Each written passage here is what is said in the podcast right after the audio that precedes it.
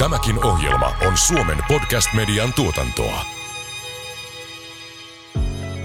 Tämä teknologian kehitysvauhtihan on ihan huima. Ja itse asiassa, jos nyt puhutaan kyberturvallisuudesta, mikä minulle on siis rinnakkaismaailma tästä fyysisestä maailmasta, tämä digitaalinen maailma, niin minä visioin kyllä, että ei mennä 80 vuoden päähän, vaan 10 vuoden päähän, että meillä tämä kyberturvallisuuden termi on hävinnyt. Tämä on Keikahduspiste. Podcast, jossa kysytään, millaisen tulevaisuuden haluamme ja millaisia ratkaisuja siihen pääseminen vaatii. Keikahduspiste. Elämme asiantuntijoiden mukaan täpärää aikaa. Elinympäristömme lähestyy keikahduspisteitä, jotka voivat muuttaa sen pysyvästi toisenlaiseksi. Jotta voimme välttää tällaisen kehityksen, meidän on katsottava niin luontokadon kuin ilmastonmuutoksen osalta kauemmas tulevaisuuteen. Kutsuin huippuasiantuntijoita keskustelemaan VTTn juhlavuoden podissa siitä, millaisessa maailmassa haluaisimme elää 80 vuoden päästä ja mitä pitäisi tehdä jo nyt. Moneen arkiseen asiaan liittyy jo nyt digitalisaatio ja tulevaisuudessa entistä enemmän. Sen turvallisuus on yhteiskunnan toimimisen ehto ja siksi keskustelemme nyt siitä tässä VTTn podcastin viimeisessä jaksossa. Minä olen VTTn toimitusjohtaja Antti Vasara ja kanssani tätä podcastia juontaa aivotutkija Minna Huotilainen. Vierainamme ovat kyberturvallisuuden työelämäprofessori Jarno Limnel Aalto-yliopistosta sekä VTTn ennakointitiimin päällikkö Antti Jussi Tahvanainen. Tervetuloa. Kiitoksia. Kiitos paljon. Viime aikoina tässä suomalaisten turvallisuuden tunnetta on järkyttänyt nämä Venäjän sotatoimet ja Euroopassa on eletty sota-aikaa ihan fyysisesti, eli sodat ei ole tosiaankaan siirtynyt kokonaan sinne bitti-avaruuteen, mutta millaisena tämä kybersota on näyttäytynyt, Jarno? On totta, että historiallista aikaa tässä eletään. Itse on turvallisuuspolitiikan ja turvallisuuden parissa työskennellyt yli 25 vuotta ja täytyy sanoa, että kyllä tämä vuosi 2022 niin on hyvin poikkeuksellinen. Ja aivan niin kuin viisasti totesit, niin tämä on myös mennyt ihon alle meille suomalaisille. Eli kyse ei ole pelkästään siitä, että todellisuus on välillä kovinkin karmaisema Ukrainassa, vaan se, että miten se vaikuttaa tunteeseen ja turvattomuuteen – ja kun me puhumme tämän päivän sodasta, niin me puhumme sodankäynnistä maalla, merellä, ilmassa, avaruudessa ja sitten tässä viidennessä ulottuvuudessa, eli kybermaailmassa. Ja on ihan selvää, että kybersotaa Ukrainassa on käyty ja käydään tälläkin hetkellä. Ehkä se eroaa kuitenkin siinä mielessä erityisesti näistä neljästä muusta ulottuvuudesta, että tämä kyberulottuvuus on kaikkein nuorin – ja siellä ollaan selkeästi vähän vasta hakemassa asetelmia, luomassa pelikirjaa ja ikään kuin katsomassa, että mikä nyt on niin sanotusti kannattavaa ja mikä ei. Mutta sen verran vielä täytyy sanoa, että erityisesti kun nyt jos puhutaan kybersodasta, niin siinä on kaksi puolta. Siinä on tämä tekninen puoli, eli esimerkiksi niin, että Ukrainan suurin teleoperaattori joutuu kyberhyökkäyksen kohteeksi – sen jälkeen tietojärjestelmät eivät toimi ja internetin käyttöaste laskee Ukrainassa. Mutta sitten on tämä toinen puoli, eli mihin ja miten tämän digitaalisen eli kybermaailman kautta pystytään vaikuttamaan psykologisesti. Eli puhutaan kyberinformaatiotilasta. Ja se on ollut nyt tässä jopa vielä huomattavasti isommassa roolissa, kun käydään tätä mielikuvakamppailua – kamppailua tarinoista ja ylipäätänsä siitä, että mistä tämä sota johtuu ja kuka on hyviksiä ja ketkä on pahiksia. Ja tämä ikään kuin kyberturvallisuuden kognitiivinen puoli nyt korostuu yhä enemmän. Miten sitten, kun me tiedetään, että kyberuhat on todellisuutta ja kaikki alkaa olla tottunut tavallaan siihen tietoon, niin – niin kuin nyt, nyt me nähdään, että on digitaalisissa järjestelmissä monenlaista uhkaa tietomurtaa, tietojen kalastelua, palvelunestohyökkäyksiä, joita me joka päivä päästään suunnilleen nauttiin näistä täällä Suomessakin, niin miltä se Antti Jussi näyttää tulevaisuudessa, että miten kyberuhat ja niiden torjuminen tulee muuttuun sitten vaikka seuraavan 80 vuoden aikana? Joo, tämä on hieno tilaisuus herkutella mahdollisuudella katsoa noin pitkälle tulevaisuuteen. Sitä ei nyky, nykyään tehdä ollenkaan, ollenkaan niin usein kuin pitäisi ehkä. Oliko se nyt Benjamin Franklin, joka totesi, että tuota, jos et valmistaudu epäonnistumaan, niin epäonnistut olemaan valmistautunut. Ja tuota, se, se, se välillä vaatii sitten tätä pitkän horisontin ennakointiikkunaa, jota turhan harvoin käytämme. Mutta sanoisin näin, että nämä turvallisuusratkaisut itsessään on ehkä aika itsestään selviä. Kvanttilaskenta tuo moninkertaisia tehoja myös sinne, myös sinne väärin, väärinkäytön puolelle.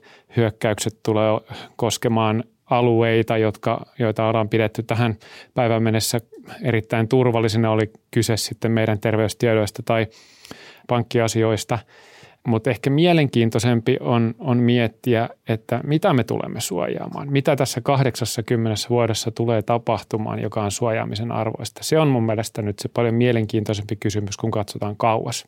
Jos sopii sanoa, niin tuo on itse asiassa erittäin hyvä huomio, koska kun puhutaan turvallisuudesta, niin mä, jos ei, ei lähdetä liikaa teoretisoimaan, mutta siinä turvallisuuden kolmiossa on kolme kärkeä – ja se ensimmäinen kysymys on juuri tuo, minkä sinä sanoit, että pitää määritellä, mitä ollaan turvaamassa. Sen jälkeen pohditaan, että mitä uhkia ja riskejä vastaan ja sitten vasta niitä toimenpiteitä. Ja tuntuu, että ei meidän tarvitse katsoa sinne 80 vuoden päähän, vaan tähän päivään myöskin, että mennään heti niihin, sukelletaan toimenpiteisiin ilman, että mietitään esimerkiksi yrityksissä, mm. että no mikä itse asiassa on se meidän kaikkein tärkein suojattava asia tänä päivänä. Just näin. Tänä päivänä nyt näin niin kuin ennakointiasiantuntijana, niin mä tarkastelen tietysti niitä tulevaisuuden taimia, niitä Lego-palikoita, yksittäisiä palikoita, joista tulevaisuus rakennetaan. Ja siellä mä nostaisin nyt muutaman palikan esille, jotka jatkossa tulee olemaan erittäin arvokkaita ja, ja suojaamisen arvoisia. Kun teknologia on viemässä meitä tosiaan siihen suuntaan, että, että täällä digitaalisessa ulottuvuudessa pääsemme hyödyntämään aistia niin, että, että emme enää pysty erottamaan digitaalista todellisuutta tästä meidän, meidän fyysisestä todellisuudesta, niin silloin tulee tapahtua sellaisia asioita, että meidän elämämme tulee siirtymään, ja tämä on nyt minun subjektiivinen näkemys asiasta, hyvin pitkälle sinne, sinne metaverseen. Monista syistä. Yksi syy on se, että se on yksinkertaisesti tehokkaampaa. Ja nyt nämä etätyökokeilut ovat osoittaneet, että se on, on, on tehokasta tehdä töitä eh, sieltä käsin, missä, missä satumme fyysisesti olemaan. Ja se tulee helpottumaan jatkossa entisestään, kun digitaaliset työkalut meta, metaversessa antavat meille tähän mahdollisuuden.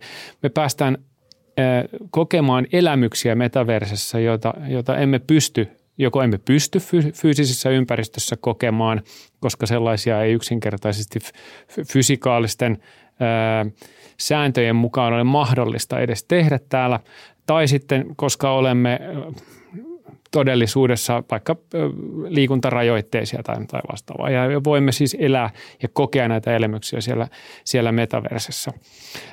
niin, niin me tullaan luomaan identiteettejä metaverseen. Meillä voi olla useita niitä. Me tulemme panostamaan meidän varallisuutta sinne metaverseen. Jo tänä päivänä yritykset satsaavat miljoonia vaikkapa digitaalisten kiinteistöjen ostamiseen metaversessa.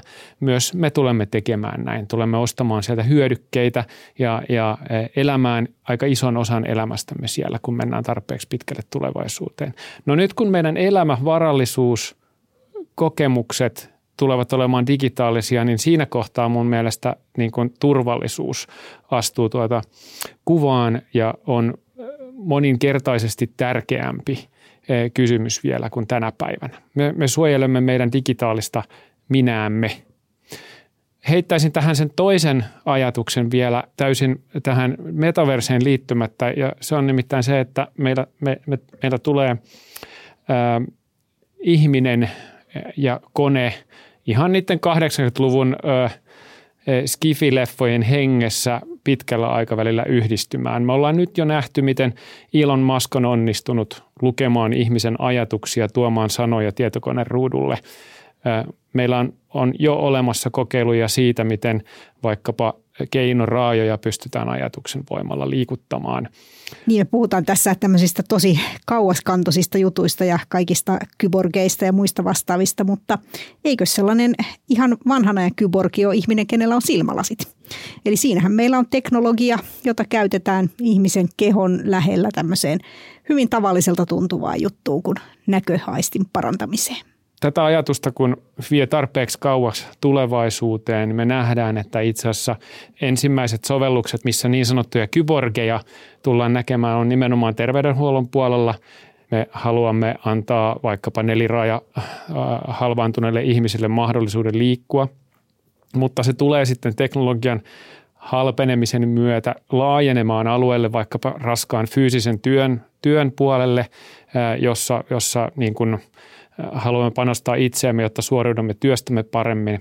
Ja sitten kun mennään tarpeeksi pitkälle, voi olla jopa mahdollista, että se menee tänne viihde, viihdealueelle ja nähdään vaikkapa tämmöisiä kyborgiatleetteja, jotka kisaavat omissa, omissa sarjoissaan sitten vähän niin kuin F, F1-sarjan henkeen. Ja, ja tähän liittyy nyt äh, sitten, mitä, mitä nyt turvallisuuteen tulee se ajatus, että ihan kuin nykymaailmankin – kojeet ovat verkottuneita.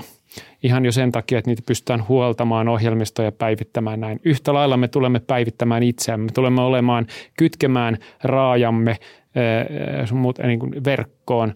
Ja tätä kautta altistamme itsemme sitten erilaisille kyber, kyberuhkille. Ja, ja tota, tästä syystä sitten taas turvallisuus on, on niin kuin ennennäkemättömän tärkeä seikka. Kun mietitään tätä, miten näitä kyberuhkia sitten torjutaan, niin, niin Janno, mitä mieltä sä oot siinä, että onko avoin data esimerkiksi yksi asia, jolla voidaan sitten torjua, tai mitä se vaikuttaa tähän tilanteeseen?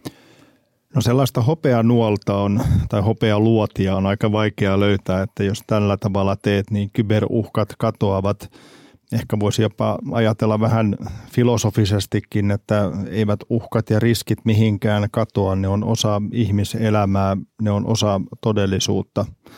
Mutta kun äsken kuuntelin hyvin suurella mielenkiinnolla ajatuksia kyborgeista, tulevaisuudesta ja metaversesta, mistä olen ihan, ihan samaa mieltä, niin itse asiassa yhdistyy hyvin kolmeen ajatukseen, jotka tällä hetkellä minun kansainvälisissä verkostoissa, kun pyritään ennakoimaan turvallisuuden tulevaisuutta, niin korostuu. Ensimmäinen on resilienssi, Eli sen sijaan, että me vain ajattelemme, että turvallisuus on uhkien tunnistamista ja torjumista, niin se on jatkossa yhä enemmän sitä, että kun asiat eivät menekään toivotulla tavalla, miten me siinä hetkessä kykenemme vaihtoehtoisella tavalla toimimaan ja että meillä on henkistä kriisinsietokykyä. Resilienssi on tulevaisuuden turvallisuutta. Toinen on se, että yksilön merkitys korostuu yhä enemmän. Voisi jopa sotilastermeillä sanoa, että me ollaan jatkossa jokainen meistä yhä enemmän strategisia korporaaleita. Ja erityisesti täällä teknologian maailmassa tarkoittaa siis sitä, että se mitä me teemme, miten me käyttäydymme, toimimme tai vaikka yksinkertaisimmillaan minkälaista informaatiota me jaamme meidän verkostoihin, niin sillä on ihan strategisen tason vaikutuksia. Ja kolmas on kyllä tämä teknologian ulottuminen ihan kaikkialle. Ja varmasti tavoilla, jota me emme kykene täysin ennakoimaan. Tämä teknologian kehitysvauhtihan on ihan huima. Ja itse asiassa, jos nyt puhutaan kyberturvallisuudesta, mikä minulle on siis rinnakkaismaailma tästä fyysisestä maailmasta, tämä digitaalinen maailma – niin minä visioin kyllä, että ei mennä 80 vuoden päähän, vaan 10 vuoden päähän, että meillä tämä kyberturvallisuuden termi on hävinnyt.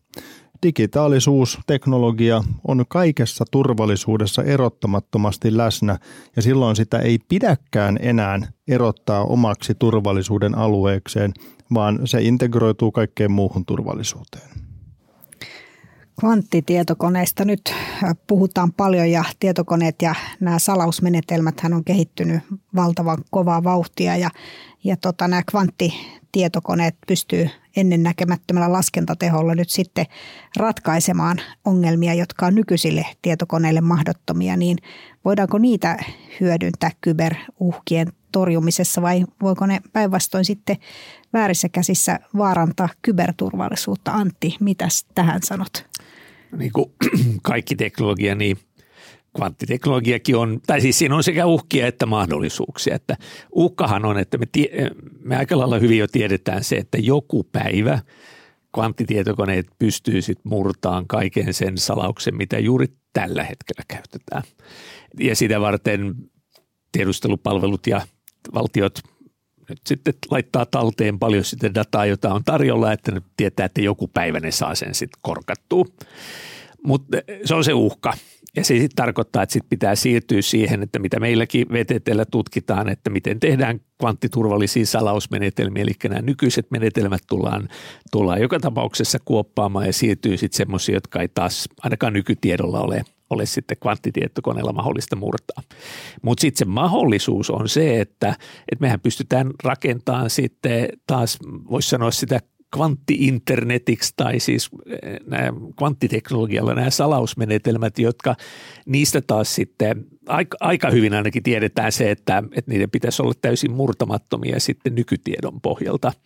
Eli, eli sitten, että, että päästään ainakin sitten seuraavalle tasolle siihen, että miten pystytäänkin rakentamaan paljon turvallisemmat, turvallisemmat tietoliikenneyhteydet. Varmaan sitten taas – kehitys kehittyy koko ajan, niin sinne tulee sitten joku uudet uhat, joita me ei varmaan vielä edes tiedetä, että mitä se on, mutta että koko ajan tämä menee, että se on se tämä kuuluisa kilpajuoksu koko ajan, että uhkien ja mahdollisuuksien välillä. Kyllä, ja siis Suomelle tietysti tärkeää olla mukana tässä kvanttitietokoneen kehittämisessä, vai, vai mitä Jarno? No ehdottomasti, ja ehkä nyt pitäisi visioida enemmän sinne 80 vuotta eteenpäin, mutta – jos nyt mietin jo ihan tätä vuosikymmentä, niin kyllähän me ollaan minun mielestä Suomessa niin kuin todella isojen ratkaisujen keskellä, kun katson tätä teknologiakilpailua tällä hetkellä ja lähivuosina ja seuraavan vuosikymmenen aikana, että miten me tulemme siinä pärjäämään, minkälaisia innovaatioita, osaajia ja toki myöskin omasta turvallisuudesta huolehtimista me kykenemme tuottamaan. Ja nämä on kyllä sanoisinpa aivan avainasioita koko suomalaisen yhteiskunnan, ei turvallisuudelle ainoastaan, vaan myöskin kilpailukyvylle. Ja kyllä minun ajatuksissa sivistynyt osaava Suomen kansa, niin meillä nimenomaan teknologiassa ja siihen liittyvässä tutkimuksessa, innovaatioissa, liiketoiminnassa, niin siellä on se Suomen kilpailukyvyn tulevaisuus. Keikahduspiste. Jos vielä puhutaan lisää tästä digitaalisuuden roolista meidän elämässä, niin mitkä on niitä nyt sitten tärkeimpiä muutoksia, mitä nyt osaa arvata sinne 80 vuoden päähän, että mit, mitä vielä sieltä voi olla tulossa? Aloita se vaikka Jarno ja sitten Antti Jussi. Mitä on vielä luvassa? Minä kun olen mukana tuolla maailman talousfoorumin asiantuntijaverkostossa, niin tykkään siitä, että siellä pyritään aina katsomaan vähän eteenpäin ja sen sijaan, että tällä hetkellä pohdittaisiin koronapandemiaa, mikä on edelleen päällä, tai Ukrainan sotaa, niin mietitään, että mitkä on näitä tulevaisuuden mustia joutsenia tai harmaita sarvikuonoja. Harmaa sarvikuono on siis turvallisuuskielellä semmoinen riski, joka tiedetään, että jossain vaiheessa se toteutuu. Kun se toteutuu, sillä on hyvin merkittäviä vaikutuksia, mutta kuitenkin varautuminen jää syystä tai toisesta vähemmälle.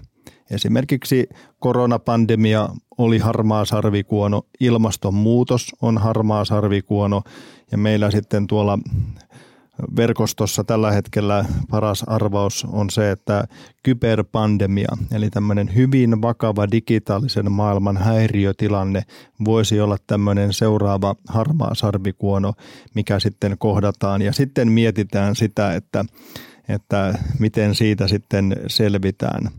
Mutta kyllä mä sanoisin, että yksi semmoisia isompia asioita, mitä on syytäkin pohtia tässäkin hetkessä, on se, että mikä on ylipäätänsä tämän internetin tulevaisuus. Ja huomaan kyllä kansainvälisissä verkostoissa, että tämä kysymys nousee yhä enemmän metaversumin ohella nyt esille. Ja oikeastaan ainoa asia, mistä internetin tulevaisuuden suhteen asiantuntijat on samaa mieltä, niin on se, että se tulee jo tällä vuosikymmenellä olemaan kovin erinäköinen kuin se tällä hetkellä on. Mutta miten se sitten mahdollisesti balkanisoituu tai minkälaisia uusia innovaatioita tulee tai muuta, niin se jää nyt vielä sitten nähtäväksi. Tässä ajassa ei voi olla mainitsematta nyt vaikkapa energiasektoria ja sen, sen niin kuin lähitulevaisuuden näkymiä ja siellä käydään nyt isoa vääntöä ennennäkemättömillä panoksilla siitä, että miten, miten saadaan energia niin kuin vihreäksi ja vihertymään, että se on sellainen – muutospolku, joka on nyt pistetty ryminällä ää, alkuun ja menipä yksi yritysedustajakin, en nyt häntä tässä mainitse nimellä, toteamaan, että itse energiariittävyysongelma on jo ratkaistu, että nyt pitäisi ratkaista vielä se logistinen ongelma, eli sen energian siirtäminen käyttäjille sieltä, missä se on lähes ilmaista tuottaa, niin se, se on vielä ratkaisematta. Oli ne sitten vaikka – aurinkokennofarmeja tuolla jossain päivän tasajalla, jossa sitten tuotetaan niin kuin lähes ilmaiseksi vetyä ja ympäri maailmaa jaellaan vetypolttokennolla varustetuilla laivoilla. Tämmöinenkin visio on ollut jo olemassa. Siihenkin rakennuspalikat periaatteessa jo olemassa, mutta infrastruktuuri on nyt se, mistä, mistä tällä hetkellä jumittaa. Sitten vastateksi tuohon kysymykseen sillä vähän pidemmällä tähtäimellä, mitä muuta voisi olla vielä tulossa seuraavan 80 vuoden aikana, niin en malta olla nostamatta esiin Imperial College Londonin tekemää tällaista kartoitusta. He kutsuu sitä tämmöiseksi, he piirsivät tämmöisen alkuainetaulukon, mutta niin kuin alkuainetaulukko radikaaleista teknologioista. He oli niin kuin tehnyt laajamittaista tutkimusta siitä, että minkälaisia radikaaleja teknologioita tänä päivänä on jo kehitteillä tutkimuslaboratorioissa. Ja siellä tuli tämmöisiä, tämmöisiä asioita esille kuin vaikkapa ää, miesten raskaus, ää, keinotekoiset kohdut, päätransplantit, telepatia. Tällä viitataan nyt Elon Muskin Neuralink-yritykseen, joka tosiaan pystyy aivokäyriä lukemalla ikään kuin ennustamaan, mitä ihminen ajattelee. Ja sen kun prosessin pääsee niin kuin syöttämään toiseen suuntaan sieltä, sieltä päätelaitteesta aivoihin, niin meillä on itse asiassa mahdollisuus kommunikoida ajatuksilla keskenämme. Muita esimerkkejä, avaruushissit, ne, jotka on vähän skifiä katsoneet, niin tällä tarkoitetaan tämmöisiä käytännössä nostureita, joilla pääsee, pääsee maasta, maasta vaikkapa kuuhun tai jollekin kiertoradalla olevalle as, ää, niin kuin asemalle. Huimia juttuja on jo, jo kehitteillä ja mä tiedän, että tänä päivänä ne vaikuttavat lähestulkoon naurettavilta, mutta vuonna 1899 vuosi ennen Ranskassa pidettyä maailmannäyttelyä, niin – ranskalaisilta artisteilta pyydettiin visioita siitä, että miltä maailma vuonna 2000 näyttää. Tämä oli aika, kun autoja ei vielä ollut. Taisi olla Benz, joka oli ehkä parisenkymmentä kappaletta maailman ensimmäisiä autoja saattanut markkinoille, mutta isolle yleisölle tämä oli vielä, vielä niin kuin täysin, täysin tota, ää, tie, tiedettä. Niin kyllä siellä jo visioitiin tämmöisiä asioita kuin vaikka robottiimureita, lihan massatuotantoa, eh, massaräätälöityjä vaatteita, itseohjautuvia leikkuupuimureita, eh, vakoilusatelliitteja, valitettavasti myös panssarivaunuja, jotka itse asiassa eivät antaneet odottaa itseään sinne vuoteen 2000 asti, vaan oli jo 15 vuotta myöhemmin totista totta radikaaleja asioita on, on kehitteillä. Se kysymys on, että koska ne tulevat käyttöön. Meillä on yleensä tapana aliarvioida vaikutus ja, ja tota, yliarvioida sen nopeus, jolla tämä, tämä vaikutus saadaan aikaiseksi. Jäin miettimään tuosta sinun visioinnista, että Pitäisikö meillä olla enemmän opetussuunnitelmissa jo nyt mielikuvitusta ja mielikuvituksen ikään kuin ruokkimista? Minä muistan nuo samat, siellä oli Jean-Marc Coté ja muut ranskalaiset taiteilijat, jotka tekivät näitä tulevaisuuden ennustuksia ja siis se juttuhan ei ole siinä, että, oli, että ne olisi ollut huvittavia, vaan itse asiassa miten hyvin he osasivat jo visioida tulevia asioita.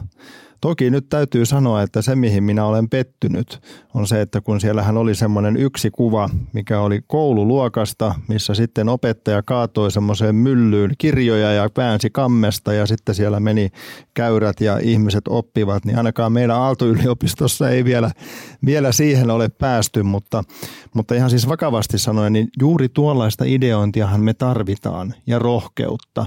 Ja ehkä myöskin vähän siinä, että kun eletään, välillä ainakin tuntuu aika hektisestä maailmassa ja arjessa, niin ehkä meidän pitäisi myöskin ottaa aikaa ja antaa itsellemme aikaa siihen, että annetaan ajatuksien lentää. Ollaan hyvinkin rohkeita mielikuvituksissaan lapsethan on tässä loistavia, eli lapsilla on sitä mielikuvitusta ja, ja tota, heiltä löytyy hyviä juttuja. Ja sitten tietysti taiteilijat, joiden ikään kuin tehtäviinkin se kuuluu analysoida tätä meidän tämänhetkistä maailmaa ja visioida, visioida sitten jotain uutta tulevaa. Siinä Imperial College Londonin harjoituksessa se, se mielenkiintoinen seikka oli se, että tässä kartoitettiin nimenomaan tutkijoiden, tutkijoiden tekemiä aloitteita – tutkimuksella on vahva rooli myös niiden visioiden sitten toimeenpanossa ja tämä ehkä koskee meitä täällä VTTllä erityisesti, että kuinka rohkeita olemme sitten ottamaan kiinni näistä, näistä visioista ja panemaan ne toteen. Monessa mielessä ollaan moneen niistä jo tartuttukin. Juuri näin. Miten sitten tämä digitaalisen turvallisuuden kehittäminen, niin antaako se mahdollisuuksia nyt sitten teknologian hyödyntämiseen uudella tavalla ihmisen elämässä tulevaisuudessa? Ilman muuta antaa. Ja minun mielestä tuo on juuri se oikea lähestymistapa, että meillä valitettavasti tuntuu kyberturvallisuus ja turvallisuuspuhe olevan pääsääntöisesti turvattomuuspuhetta. Eli puhutaan vain uhkista ja riskeistä ja ikävistä asioista. Toki nekin pitää ottaa huomioon, mutta en minä ainakaan halua olla mikään turvallisuusihmisenä pahan ilman lintu, vaan enemmänkin niin, että turvallisuudesta kun huolehditaan, niin sehän mahdollistaa meille näiden teknologian hyötyjen käyttämisen. Se mahdollistaa luottamuksen siihen, että me käytämme teknologiaa ja me pystymme sitä ikään kuin hyödyntämään niillä tavoin, miten me haluamme. Ja tässä on mun mielestä semmoinen, mitä ikinä visioita sitten tulevaisuudessa toteutuukin, niin turvallisuuden näkökulmasta se kaikkein tärkein asia on, että mitä tahansa teknologiaa kehitetään, niin pidetään turvallisuus from the day one, alusta alkaen mukana. Ei sitä tarvitse ylikorostaa, mutta ei sitä tarvitse myöskään eikä pidä jättää taustalle. Ja on se sitten metaverseja tai avaruushissejä tai mitä vaan, niin mietitään alusta alkaen niitä turvallisuusnäkökohtia. Mutta ehkä se isoimpia ihan globaaleja haasteita tässä digitaalisen turvallisuuden puolella tällä hetkellä ja varmaan lähitulevaisuudessa yhä enemmän, niin on osaajien puute. Siis yksinkertaisesti tarvitaan enemmän osaavia ihmisiä tänne alalle tekemään töitä, ideoimaan yhtä lailla kuin tässä ajatus lentää teknologian innovaatioiden osalta, niin samalla tavalla me tarvitaan turvallisuuteen innovaatioita. Me tarvitaan vaikka semmoista teknologiaa yhä enemmän, mikä estää meitä ihmisiä tekemästä virheitä. Kun se todellisuus edelleen tänä päivänä on se, että – kybermaailmassa yli 90 prosenttia kaikista tietomurroista ja vuodoista johtuu siitä, että ihminen klikkaa jotain, mitä sen edes pitäisi klikata. Ja tämmöisiä asioitahan pystytään teknologialla ehkäisemään ja osaajia tarvitaan lisää. Ja tässä varmaan sekä niin teknologian alan osaajia, mutta sitten myös ihmistieteilijöitä, jotka ymmärtää sitä ihmisen käyttäytymistä ja, ja haluaa ikään kuin olla mukana tuottamassa sitä turvallisuutta. Jos ajattelee tänä päivänä jo ikäihmiset kärsii siitä osa heistä, että he eivät pääse käyttämään digitaalisia palveluita.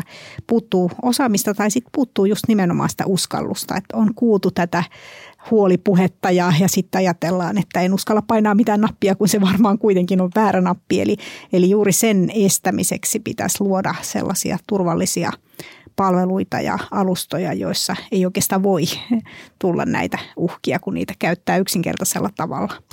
Tuo on erittäin oleellinen asia. Jälleen ei 80 vuoden päästä, vaan kun olen esimerkiksi mukana tuolla tekemässä Länsi-Uudenmaan hyvinvointialuetta, niin kyllähän siellä yksi semmoinen kantava ö, asia, mitä halutaan viedä eteenpäin, on teknologian hyödyntäminen kaikissa näissä sote-asioissa – ja varmasti ratkaisuja löytyy, mutta nyt tässä on hyvin tärkeää juuri tuo, mitä sanoit, niin jo nyt muistaa, että kun kehitetään teknologiaa, niin huolehditaan myöskin ihmisten osaamisesta – et sehän olisi tosi ikävä tilanne, että me viedään terveyspalvelut etälääkäreiksi ja kaikki sähköisiksi resepteiksi ja muiksi. Ja sitten on ihmisiä, jotka eivät osaa edes käyttää turvallisesti näitä sähköisiä palveluita. Ja siinä meillä on oma haasteemme. Eli teknologian täytyy tässä mielessä minun mielestä mennä myöskin ikään kuin ihmisen oppimiskyvyn ehdoilla. Tähän aiheeseen kommentoisin sen verran, että ei pelkästään osaamisen, vaan nyt just myös sen turvallisuuden niin kuin näkökulmasta on todella tärkeää, että kun lähdetään etenemään, kehittämään näitä uusia, uusia ratkaisuja, niin siinä pitäisi olla se käyttäjä niin kuin vahvasti mukana ihan päivästä yksi lähtien. Turvallisuuttahan me ollaan totuttu luomaan vahvasti myös regulaation avulla. Erityisesti tuolla datapuolella tällä hetkellä EU-komissiossa montakin aloitetta pöydällä. Ja tuota, siinä ehkä ei ole totuttu vielä toimimaan tarpeeksi avoimesti, osallistamaan niin kehittäjiä kuin sitten itse palveluntarjoajia ja näiden palvelujen käyttäjiä siinä regulaation muokkaamisessa, mutta myös sitten itse ratkaisujen suunnittelussa. Mä itse pidän tärkeänä turvallisuuden kannalta, jotta ei pääsisi käymään niin, että yhä enemmän enemmän digitalisoituvassa maailmassa, mahdollisuuksissa jopa digitaalisissa rinnakkaisulottuvuuksissa – joku pääsisi vaikkapa ottamaan meidät ikään kuin panttivangikseen johonkin yhden ihmisen todellisuuteen, niin kuin nyt tuossa itänaapurissa on päässyt käymään. Eli datan avoimuus, tiedon avoimuus, oli sitten regulaation avulla tai, tai osallistamalla, niin on mielestäni äärimmäisen tärkeää, ettei jouduta turvallisuusnäkökulmasta sellaiseen, sellaiseen tilanteeseen, että – joku pääsee kertomaan tai kaappaamaan todellisuuden ja, ja sanelemaan sen, miltä se, miltä se näyttää. Osallistaminen tässä ehkä se avainsana. Tuntuu, että tässä pohditaan erilaisia tapoja torjua näitä uhkia. Me varmaan uskotaan, että aina tulee olemaan ihmisiä, jotka haluaa hyötyä rikollisella tavalla tai muilla tavoilla toisistaan. Me mietitään tässä erilaisia tekoälypohjaisia torjuntaohjelmistoja ja muita, jotka itsestään tunnistaa näitä uhkia ja puuttuu niihin, mutta onko se sitten kuitenkin niin, että se pohjasyy, se, se syy siihen rikollisuuteen tai sotiin, niin se ei häviä sieltä mihinkään, ihminen pysyy ihmisenä? No siltä se kieltämättä vähän, vähän näyttää nyt tässä tämänkin vuoden synkkien uutisten ja todellisuuden keskellä – aina välillä tekee mieli tutkijana kysyä näitä vähän vastakysymyksiä, kun nyt esimerkiksi yksi toistettu näkemys on se, että mikä, miten kaikki muuttuu. Niin voi kysyä ja pitää kysyä, että no mikä ei muutu. Onko meillä ihmisessä jotain sellaista esimerkiksi, mikä ei muutu?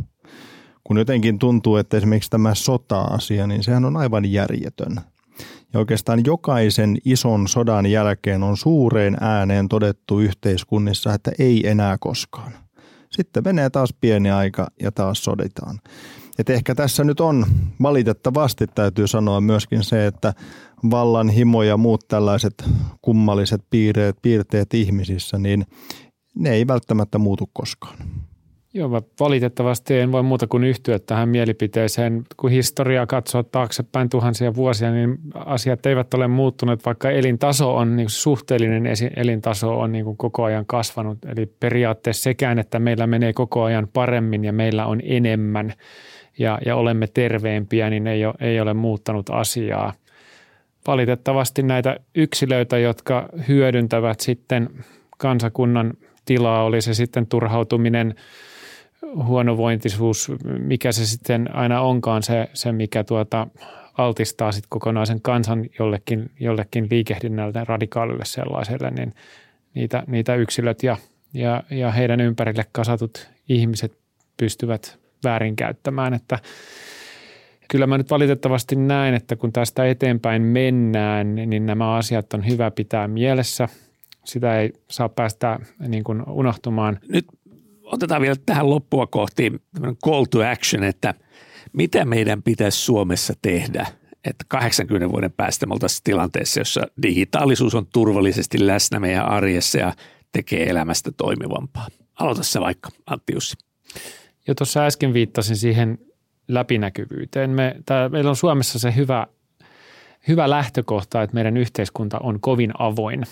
Meillä joutuu jopa pienyrittäjät vuosittain raportoimaan tuloslaskelmiansa ihan, ihan julkisiin järjestelmiin. Tämä ei ole ollenkaan itsestäänselvyys, kun menee vaikka suuren rapakon taakse Yhdysvaltoihin, jossa niin kuin yksilön tieto on jotenkin paljon, paljon suljetumpaa. Että meillä on semmoinen kulttuurinen hyvä lähtökohta siihen, että digitaalisuus myös on, on, on avointa. Ja mä luulen, että tästä kiinni pitäminen on hyvin tärkeää. Sen kanssa mun mielestä käsi kädessä pitää kulkea sitten tietysti yksilön vapaus valita. On puhuttu paljon tästä maidatasta, eli pääset itse määrittelemään, mitä, mitä tietoa itsestäsi luovutat mihinkin tarkoitukseen. Kun mennään tästä eteenpäin, siirrytään yhä digitaalisempiin ympäristöihin, niin mielestäni ei riitä, että me jotenkin ö, yleisesti määritellään meidän yksityis, äh, yksityisyysasetukset, vaan meillä pitää olla myös mahdollisuus ihan ad hoc tilanteissa siinä, missä päätetään yksittäisistä tiedonvaihtotransaktioista, niin päättää, että mitä juuri sillä hetkellä olemme valmiita luovuttamaan ja, ja, ja mitä ei. Muuten mä luulen, että tämä henkinen turvallisuus ei toteudu ja me, me, me emme lähde käyttämään sen kaltaista ympäristöä. Et nämä asiat nostaisin tässä esille. Neljä asiaa. Ensiksi niin se, mihin suuntaan me tullaan menemään ja mihin me tullaan esimerkiksi resursseja kohdentamaan, niin ne on poliittisia päätöksiä. Ja kyllä minun mielestäni niin teknologiapolitiikka pitäisi nostaa aivan uudelle tasolle Suomessa, esimerkiksi tämän osaajakysymyksen ratkaisemiseksi. Eli asia tulee saattaa huomattavasti enemmän teknologian asiat meidän politiikan agendalle. Toinen nostaisin kyllä esille, mikä minulle jäi kyllä nyt mietityttämään tästä meidän keskustelusta, niin mielikuvituksen tärkeys. Eli jos nyt ajatellaan, että menee vaikka juoksulenkille, niin jättää joskus sen äänikirjan pois tai musiikin pois ja antaa ajatuksen lentää ilman mitään rajoja. Kolmas liittyy kyllä rohkeuteen. Kyllä minä kun tuolla maailmalla liikun ja näen näitä erilaisia teknologisia innovaatioita ja ideointia, niin sehän on valtavaa kokeilua ja se on ikään kuin rohkeaa, iloista kokeilua, josta tulee pettymyksiä, josta tulee onnistumista. Mutta kyllä mä toivoisin, että meillä olisi semmoinen kulttuuri Suomessa yhä enemmän, että rohkeasti vaan lähdetään kokeilemaan asioita. Ja sitten vielä viimeiseksi, niin minä uskon hyvin vahvasti siihen, että tämä teknologian kehitys vauhti vaan lisääntyy, vaikuttavuus lisääntyy, tulee paljon asioita, mitä me ei osata edes kunnolla ennakoida. Mutta kun se teknologia kehittyy, niin muistetaan ihminen. Ihmistä me emme saa unohtaa. Ja jos nyt ajattelen vielä loppuun turvallisuuden näkökulmasta, niin minulle turvallisuus on tulevaisuudessa yhä enemmän kamppailua meidän tunteista ja meidän mielikuvista, johon teknologia antaa jo nyt erilaisia vaihtoehtoja. Ja silloin sen kaiken keskiössä on, ollaan jokainen me niinä strategisina korporaaleina. Ja silloin toivottavasti toteutuu se J.V. Snellmanin toteumus puolentoista vuosisadan takaa, että sivistyksessä on pienen kansan turva. Ja sanoisinpa, että Snellman tuskin näitä kyber- ja muita asioita silloin vielä mietti, mutta kun katsoo nyt tähän päivään ja 80 vuotta eteenpäin, niin sivistyksessä on Suomen kansa turva tulevaisuudessakin. Lämmin kiitos Jarno ja Antti Jussi vierailusta. Tämä oli tällä kertaa viimeinen jakso podcastistamme, mutta tänäänhän se tulevaisuus alkaa, eli kutsumme sinutkin mukaan tekemään radikaarin ruusuisesta tulevaisuuskuvasta totta. Kiitos seurastasi. Keikahduspiste.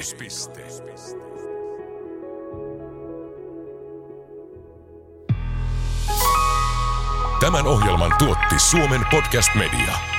Jos pidit tästä ohjelmasta, muista seurata Spotifyssa tai arvostele ohjelma Apple Podcastissa, niin muutkin löytävät ohjelman pariin.